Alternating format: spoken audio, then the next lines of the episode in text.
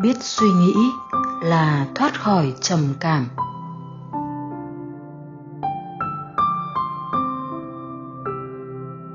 Thầy trong suốt dạy, cùng lúc con có hai suy nghĩ rất độc hại và suy nghĩ đúng đắn chạy song song với nhau.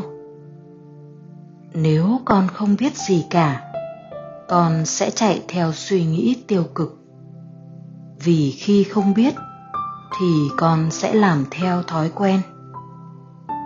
Thói quen của con là trầm cảm, thì con sẽ chạy theo suy nghĩ trầm cảm nhất trên đời có thể có được. Cảm xúc mà. Liên quan đến cảm xúc, con sẽ thường chạy theo cái nào thỏa mãn cảm xúc của mình, mà thường là tiêu cực thế là đi xuống vực. Các con trải qua trầm cảm, con biết rồi đúng không?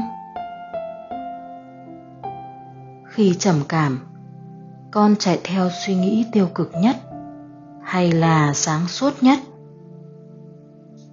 Nhưng giả sử lúc đấy con lại biết là à có hai suy nghĩ. Nếu con biết cả hai suy nghĩ đó con sẽ đi theo hướng nào? Con có muốn chọn suy nghĩ kiểu gì cũng xuống vực hay không? Lâu nay con chạy theo suy nghĩ tiêu cực vì con không hề biết nó, nên các con phải tăng thói quen biết lên. Vì thông thường chẳng ai muốn chạy theo một cái tiêu cực cả, chẳng ai muốn trầm cảm cả do con không biết thuyền này đi về đâu, nên con nhảy bừa lên.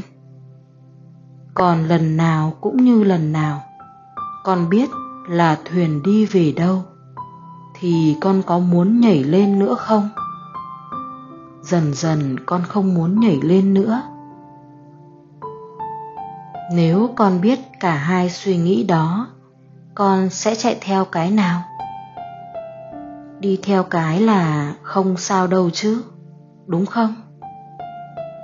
Chứ đời nào con lại theo suy nghĩ, thôi, đời thế là hết. Nhưng chính vì con không biết, nên mới có chuyện con chìm vào cơn trầm cảm.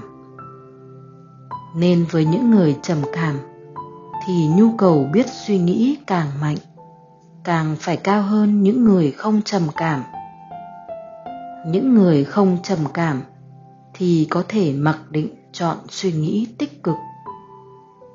Có người đời sống tích cực quen rồi, mặc định là rất lạc quan yêu đời.